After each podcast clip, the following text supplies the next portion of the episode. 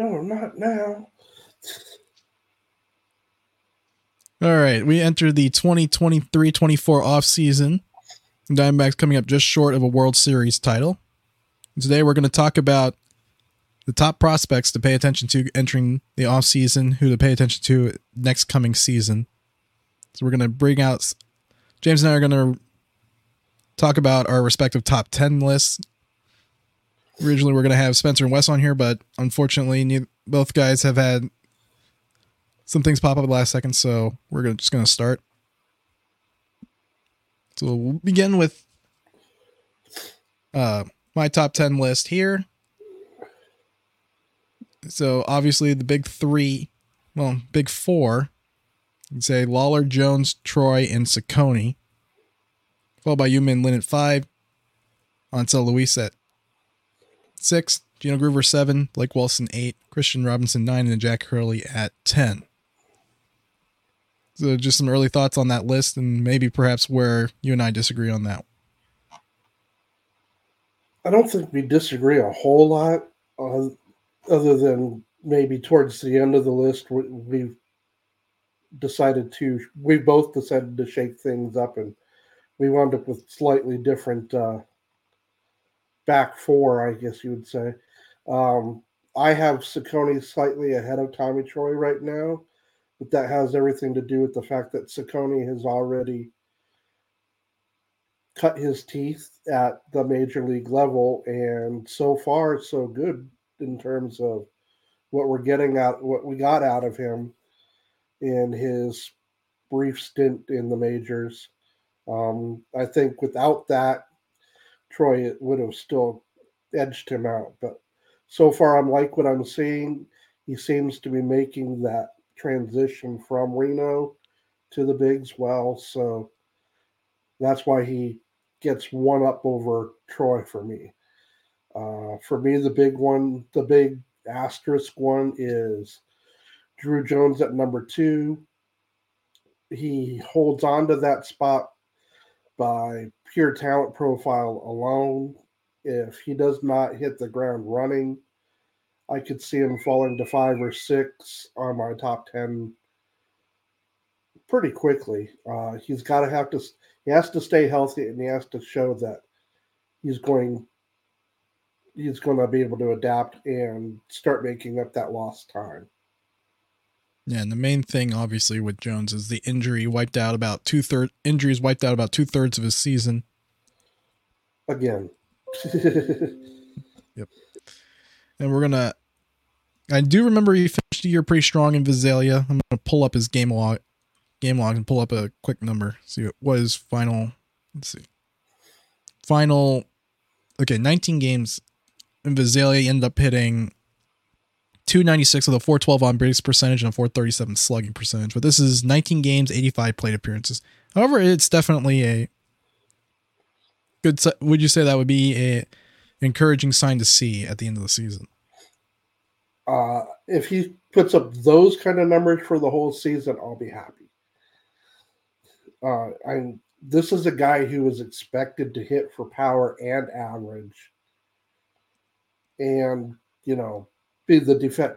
I'm not worried about his glove. He's still going to continue to be a defensive threat. It's just a matter of whether or not he'll play center field or they want to put that arm in right field so he can show off his own Parazuka. I was going to say, by the time Jones is ready to call up, either the team has exhausted their patience with Alek Thomas's bat or uh, for some other reason, I think the position will be opened up anyway. So I'm not even worried about a position change at this point. And we know probably is their best the center field option. We know he's playing the outfield. He's going to get plenty of looks from center field because he's a natural center fielder. But his arm might move him to right, and I'm okay with that too. But if he moves to right field, he's gonna he's gonna have a death grip on the Gold Glove award if he makes it to the major leagues like father, like son. Yeah, and his actually his opening day catch actually I think one minor league was voted min- best player of the year in the minor leagues. One where he went back like 100, uh, 200 feet and made an over the shoulder catch.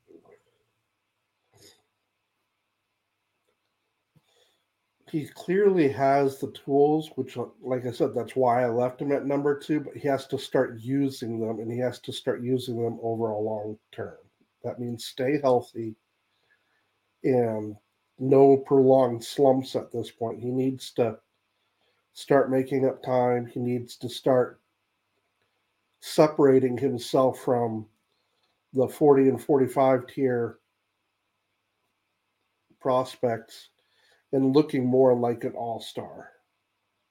Yeah, I was going to say he's got to finish 2024 in Hillsboro and probably I and this is obviously going to Fangraphs and WRC Plus. There's limits to that stat with the minor leagues. Sure.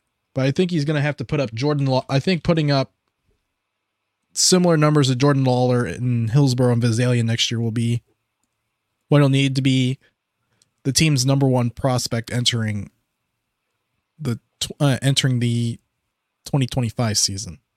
Now he might just get there by default, but you're not going to feel comfortable if it's by default versus more than anything else because Lawlar's going to graduate off the list, and Cecconi will probably graduate off the list early on too. That leaves Jones's only real competition being uh, Tommy Troy. Now, Tommy Troy, he has the uh, he has the potential to, to push his way up in a hurry with his ability to to consistently make contact and his ability, there's no such thing as a fastball that man can't hit, and that's yeah, especially to, that's going to play especially in today's era where guys are throwing more high fastballs. Now, of course, I think the key I, is for him to be able to adjust yes, to breaking he's balls. Have to learn to lay off of big league breaking stuff, but the but the long and the short of it is, if you can turn around anybody's fastball, you're going to have some success because they're going to you're going to get yourself into fastball counts once in a while, or you're going to have somebody trying to get one by you to get a quick strike.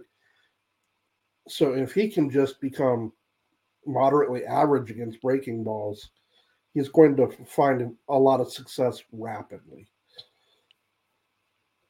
Also the fact that it looks like it's more increasingly likely he could stick at shortstop. You don't necessarily worry about the bat as much. Although the bat plays, you're not necessarily worried what position he plays. I think he could stick at shortstop just fine. I think the team needs could eventually push him over to third base because Jordan Lawlar just doesn't have the arm to play third. And Perdomo isn't a third baseman. And Rivera, they don't apparently they don't like Rivera third a whole lot. I mean, they gave him opportunities this year, but he's clearly not part of their future plans there. And, look at Rivera. Uh, I think that mm-hmm. means they either go out and grab one, and there aren't really any to be had right now, unless they want to blow up the payroll for Chapman and pay for a whole bunch of years, bad years on the back end of that contract, or maybe Tommy Troy, who played all of last year at third base. Or at least in college, he did. I could, if he moves over to third, I'm not concerned. If he sticks at short, I think he's actually a better defensive shortstop than Lawlar will be. But yeah, and by the Lawlar, time Lawlar's Lawlar has the skills to be a good defensive shortstop, though. And in, in the situation where they bring up Troy, there's the poss- there's a lot of roster dynamics come in play that could still keep him at shortstop.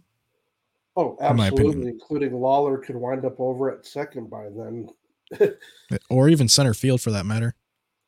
Nah, I don't see that happening. Out of it, out of all the middle infielders that might go to the outfield, he seems the most likely. But I think that they probably learned their lesson with Ketel Marte, and unless they decide to just convert Lawlar entirely right now. Yeah, if you're putting Lawlar in the outfield, that's a permanent thing. And I don't think that they're ready to go there yet. So mm, Lawlar's going to have at least half a year to prove that he's the he's the team's shortstop. Although, like I said, the current roster dynamics kind of makes it hard for him to stick at shortstop because he really can't move Perdomo off the position if you're going to play him every day or close to it. Well, we saw last year that Perdomo wears out. So we'll see. Either Perdomo is going to show up and is going to have better endurance, or they're going to need to start playing him only three out of five games. If they're only playing, yeah, and Lawlar's not. Five, if they're only Lawlar's not the guy you play, five, then there's probably enough at bats for Lawlar between that and DH or second or something like that. Alternatively, they could also one way to free up at bats for all of them is you could turn Perdomo into a utility guy that starts at different positions. Which is you three out of five. Do, which is something I thought they might do when they traded Josh Rojas, but then an hour later they went out and traded for the Josh Rojas replacement, who I just I don't get that one.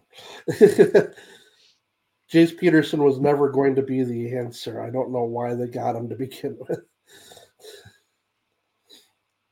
I don't know. I have a running joke, but I won't say it because I'm not gonna. I'm not gonna try and piss off a world uh NL pennant winning manager. This is this is true. All right. So looking further down, uh, looking further down the list, who do you think could uh, jump into the top five? You look at six through ten on either of our respective lists, and I'll pull yours up right now. Um, I think the easiest one, Bryce Jarvis. It's all going to come down to his health when he comes back next year. If he stays healthy and effective, whether he's in the bullpen or he starts, either way, uh, I think he's an easy one to say he's he stays top five. Again, a lot of that having to do with the amount of success he had after his promotion, even if it wasn't the success we all wanted him to have. He didn't fall flat on his face. Uh, no, he, he looked then, like he didn't look overwhelmed. No, he looked like he belonged. And then Lin, it's all about if he repeats even three quarters of what he did in 2023, he's going to push his way up that list in a hurry between graduations and just, you know, Lawlar will graduate off, Cecconi will graduate off, Jarvis will probably graduate off. That'll leave Lin as number two or three, depending on where we wind up with Jones and Troy at that point. if you look at Lin's numbers, it's like a in Amarillo had a 4.28 ERA in 11 starts, and it's almost split in half between Amarillo and Hillsboro last year. It's like 13 starts in Hillsboro and then 11 in Amarillo. Mm-hmm. The strikeouts, the strikeouts were still there, 64 strikeouts in 61 innings, and it was about roughly one in four.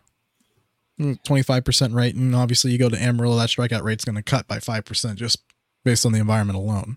Right but then he was also only 19 while in Amarillo, which puts him way ahead of the aging curve. Yeah. He got to Amarillo right around his 20th birthday. But I, I fully expect him to open up the year in Amarillo. But if he picks up where he left off, I don't think it'll take long for him to get the early season bump to Reno. If nothing else, get that all star break bump to Reno. And yeah, I was gonna say if he's throwing if he's continually throwing strikes, and obviously the walk pitcher's gonna be a little bit more careful in that level. His walk rate went up a little bit.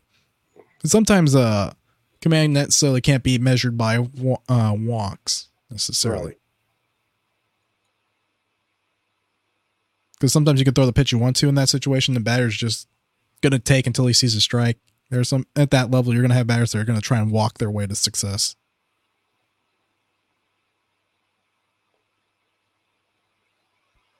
Yeah, I think the biggest things for Lin are going to be working on that his innings limits and just building up and just keep doing what he's doing.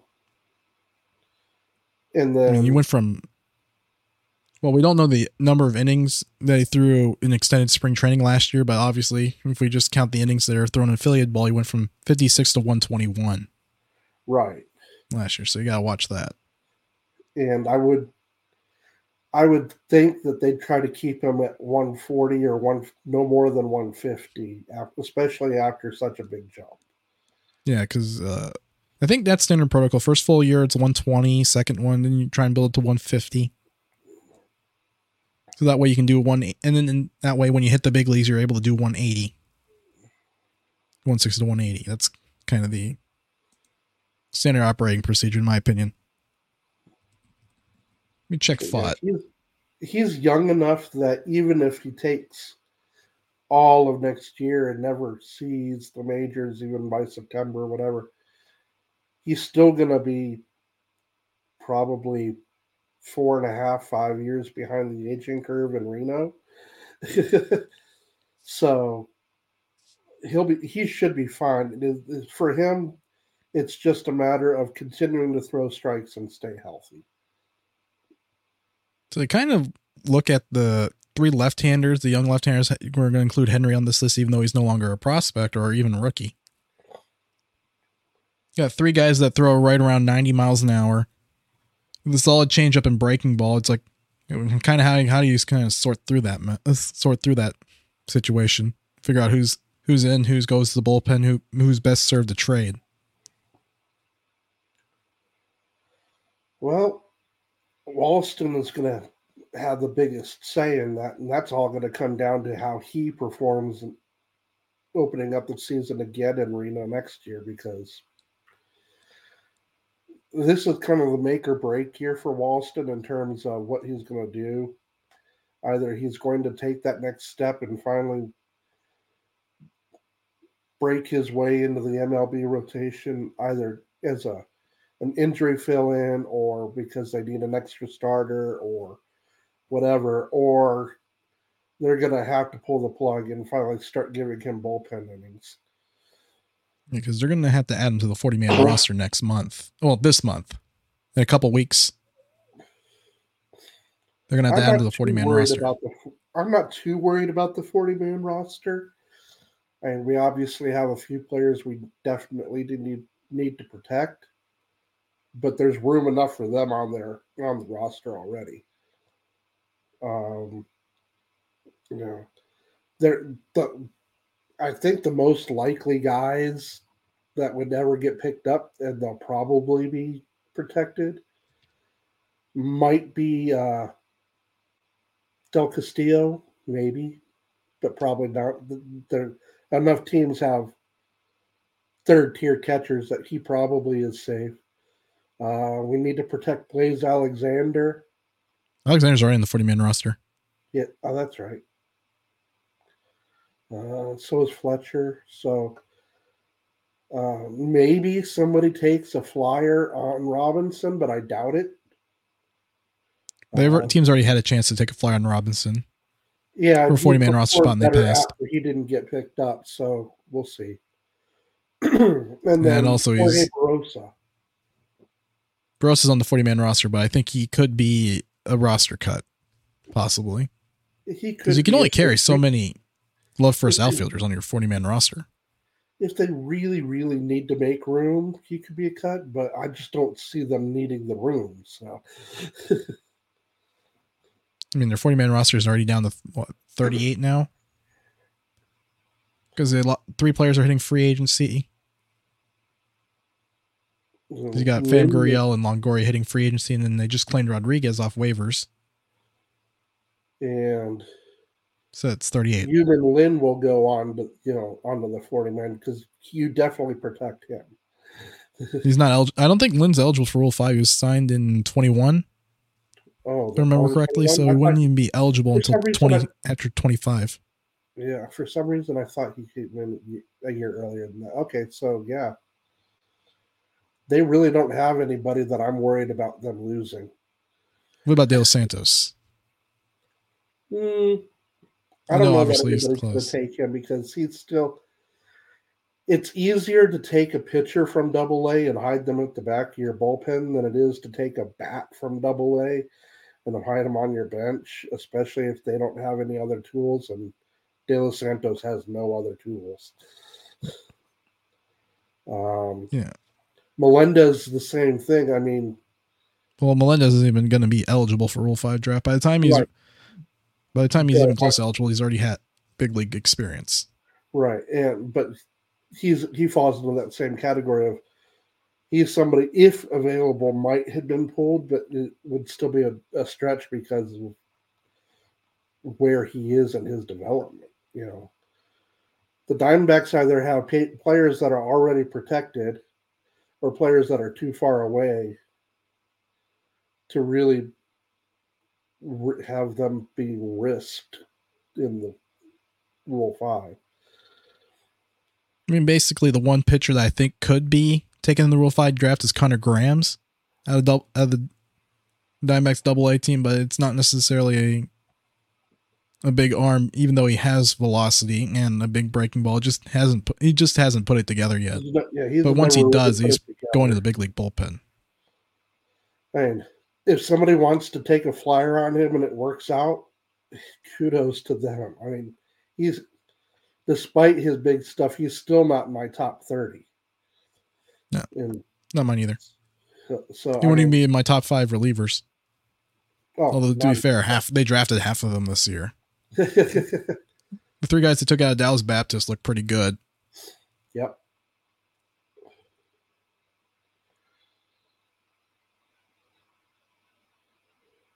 So yeah, I'm I'm not worried about the the Rule Five draft at all. I'm not even really worried about the 40 man roster.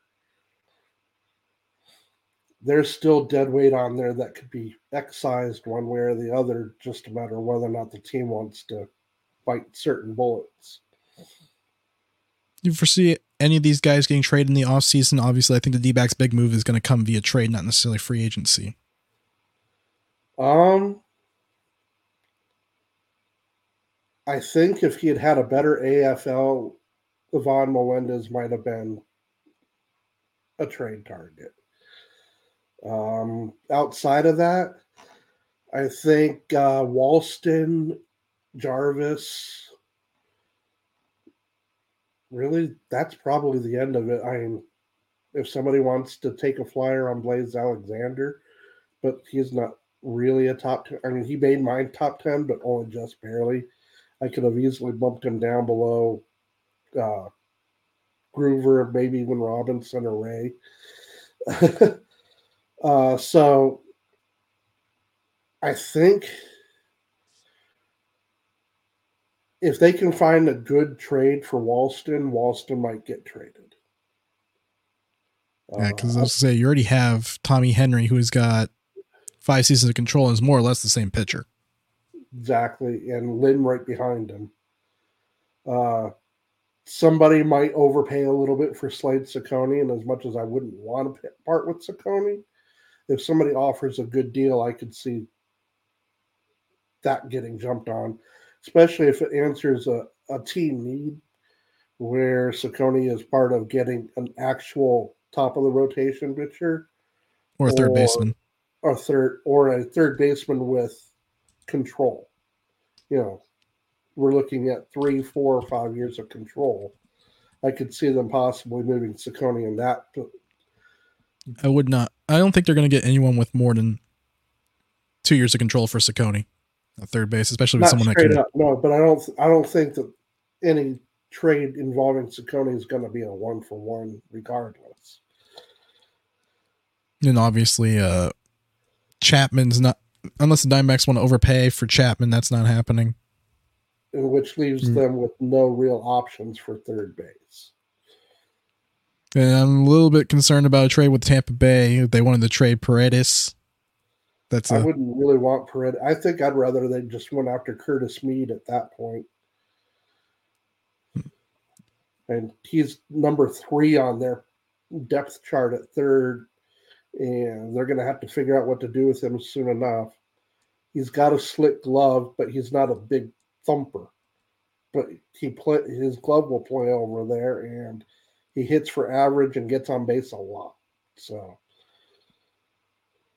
maybe Curtis Mead.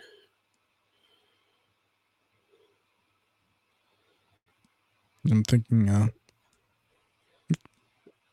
I know the Diamondbacks value def- I know the Diamondbacks value defense, so they're they're gonna if they try and get a third baseman, they certainly want someone who isn't a butcher with the glove. Right. Which is where Mead would come in. I mean, he can play it. He can he can pick it over there. I do think if they make a trade out of anybody, even in their top fifteen, the second that they trade one pitcher, regardless of what pitcher it is, all the other pitchers basically come off the market. Though I don't think that they Yeah. they would risk trading away two of the promising developing arms. They might trade one, but I don't think they would go with a second. Yeah, because if we assume the Diamondbacks are going to make a move with the the starting rotation, then that you got you're going to have Gallen as your as your number one, your number two is Merrill Kelly, your number three is your free agent pickup, and then Pfaadt's your four. Ideally, they're free agent pickups better than Ideally, I, I'm not. I'm not certain that they're going to have the financial muscle to get a real number three. And Pfaadt might wind up being the number three, and we might be p- buying a number. I Four. mean, he's ar- I mean, Pfaadt's already kind of a number three now. Right. And as much as I'd like to see them go out and get a, a great signing, there just aren't that many there to be had unless you're breaking the bank for Snell or Montgomery or Something I feel like like. Snell's a buyer beware. he always has been. But Uh, it, Snell makes sense if you're. I think San Francisco is a dark horse place for Snell. Like I said, you pit, any team that's pitching basically on the ocean would be where he should go. Blake Snell, he is the prototype for the whole new way of I'm going to get you 15, 18 ounce, and that's it. Although at the end of that, at the end of the season, he was getting a lot more than 18 outs on the regular. Well, yeah, but they didn't have a whole lot of choice at that point. But yeah, somebody's going to pay Snell 25 million a year, and they're going to regret it. Is my point. Yeah. I'd like to see them in on some of the Japanese talents coming over, but again, I don't know that they're going to have that kind of financial wiggle room. Not necessarily Yamamoto, but what about Imanaga and uh there's another one, Alvarez, I think. One I wouldn't mind seeing them go after hard. because teams are going to be locked in on Yamamoto. Maybe you sneak, maybe you sneak that signing out while everyone else isn't uh, under everyone else's noses.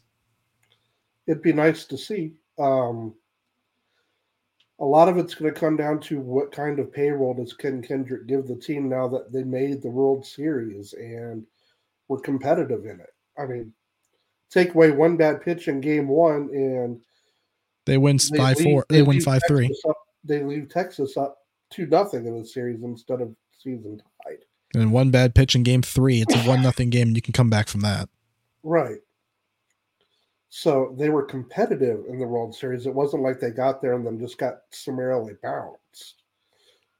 I But mean, the only uh, the only game that where you could say they got waxed was game four.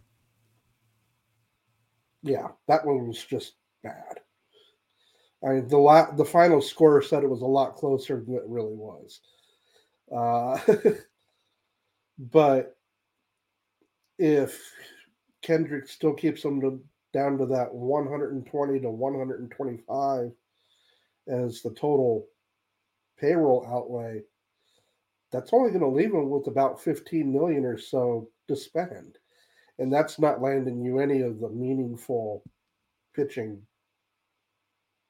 Yeah, I think Jack has them at a hundred uh, estimates at a hundred million right now, plus, uh, with arbitration estimates, guaranteed contracts. So yeah, you got about fifteen to twenty. Right. So they'd and, I mean, you got just over 30 million going to Walker, Gowan, and Sewald. So, and that that's a fair split, but I mean, that's a quarter of your payroll right there.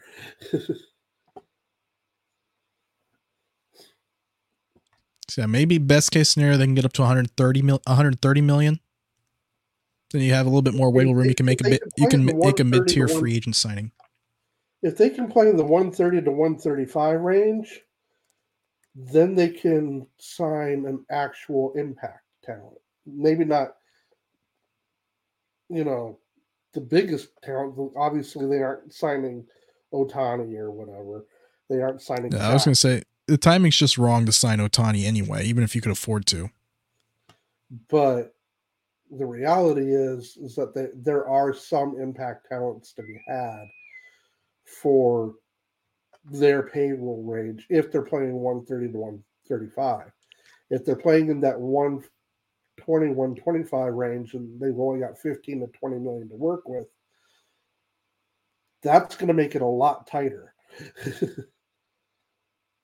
Yeah, it'll depend on what what impact the t- their next TV deal is going to make too. They got to figure out what the deal with that is. Right. Could be losing up to, and then how much does the postseason revenue offset that? Since obviously they got gate receipts for the first four games of the World Series because that's just how it is. Right. And this time around, they can be more selective about who they throw in the bullpen instead of picking up whatever is left over.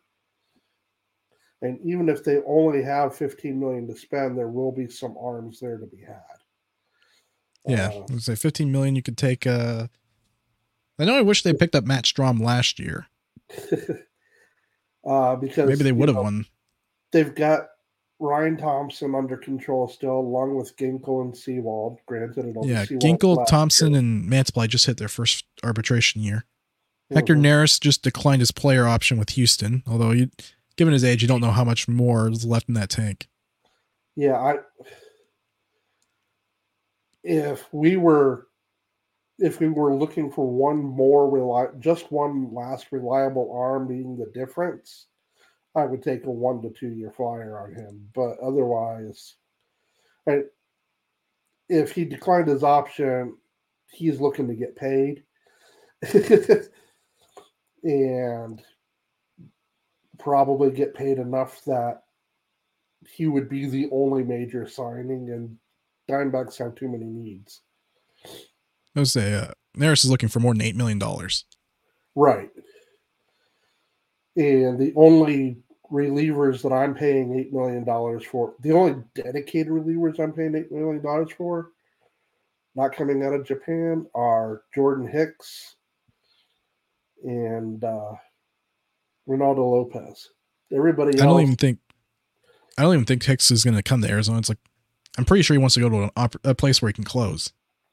Yeah, and well, honestly, if he came to Arizona, he could probably compete for the closer spot. I mean, the job is Sewald's for now, but if Hicks is throwing lights out, this team doesn't have any real loyalty to hey, Sewald has to be the closer. I mean, they basically got what they needed out of Sewald this year. Exactly. Solidified the bullpen. They made it was a big reason why they got to the World Series. It's kind of the thing you have to remember. It's like they don't get to the World Series without him, even if he oh, sucked oh, in the World Series. Oh, absolutely. He was huge towards, you know, helping them make the final push, such as it was. I guess it was less of a push and more of a huge in keeping them from falling apart until they fell out of the playoffs. So yeah, it's like yeah. the switch. It, I guess uh, was one of those things where I think I remember that his mechanics kind of came on, came un- unraveled a little bit, and they kind of tightened it up at the end of the season, and it showed up in the postseason kind of situation. Do you look at the? uh Obviously, he had a uh, what was it, a six week rough stretch when he first got traded to the Diamondbacks, where he was having trouble with the walks. Right. He, and he's always that, been a guy that's worked with men on base. I mean, that's kind of been his MO even after Seattle completely broke him down and rebuilt him into one of their high leverage relievers. He still was always a guy that worked with guys on base. That's just the way he works. And there's very few guys that closers that available that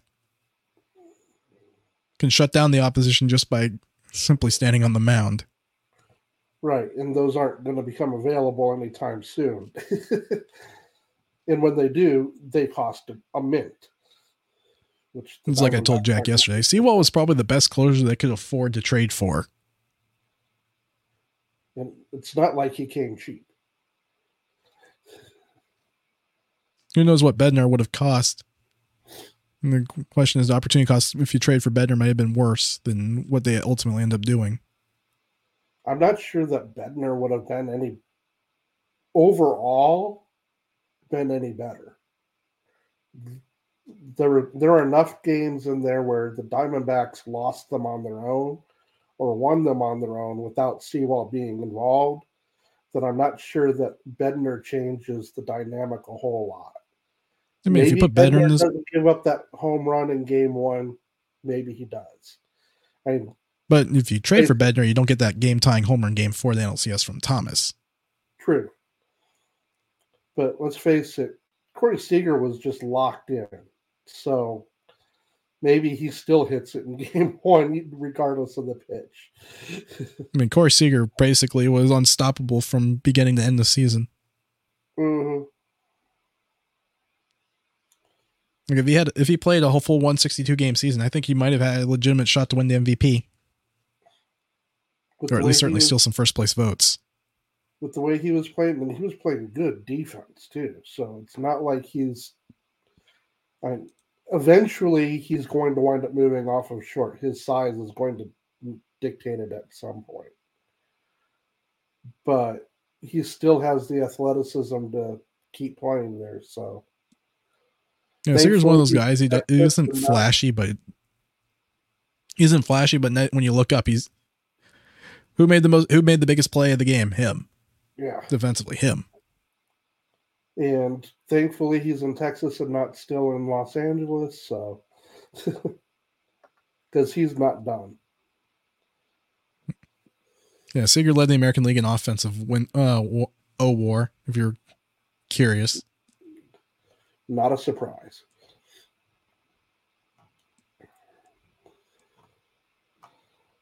Yeah, yeah, de- I, yeah, I would say offensively it was his best full season. Well, it was his best full season by a long shot. And it wasn't even that full. hmm. 119 games. And he put up uh, seven more in 119 games.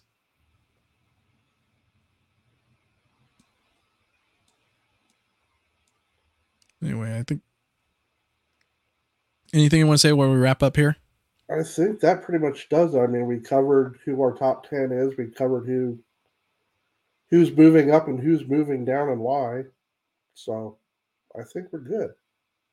Yeah, and we could probably and there's plenty of time this offseason to talk about probably further break down the list and get the Rule Five draft coming in. And then trades, big trades are coming. I'm pretty sure at least a third. Uh, let's say 10% of wherever our top 30 list is going to be much different in two months. Oh, yes. I'm probably going to do a pair of lists uh, on actual top 30, but then I'm going to do a, a list beside it of what it's going to look like after just two months into the season because of promotions and so forth.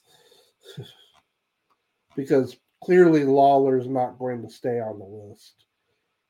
Cecconi and Jarvis are coming off the list soon. Uh, we'll say about Walston. I honestly would not be surprised if he gets traded. Yeah, I was say there's a lot. There's a lot of moving parts, and I think the list could very well look very much different a year from now. Oh, a year talking from now, about, I expect it to look a lot different. All right. Thanks everyone for watching. Thank you.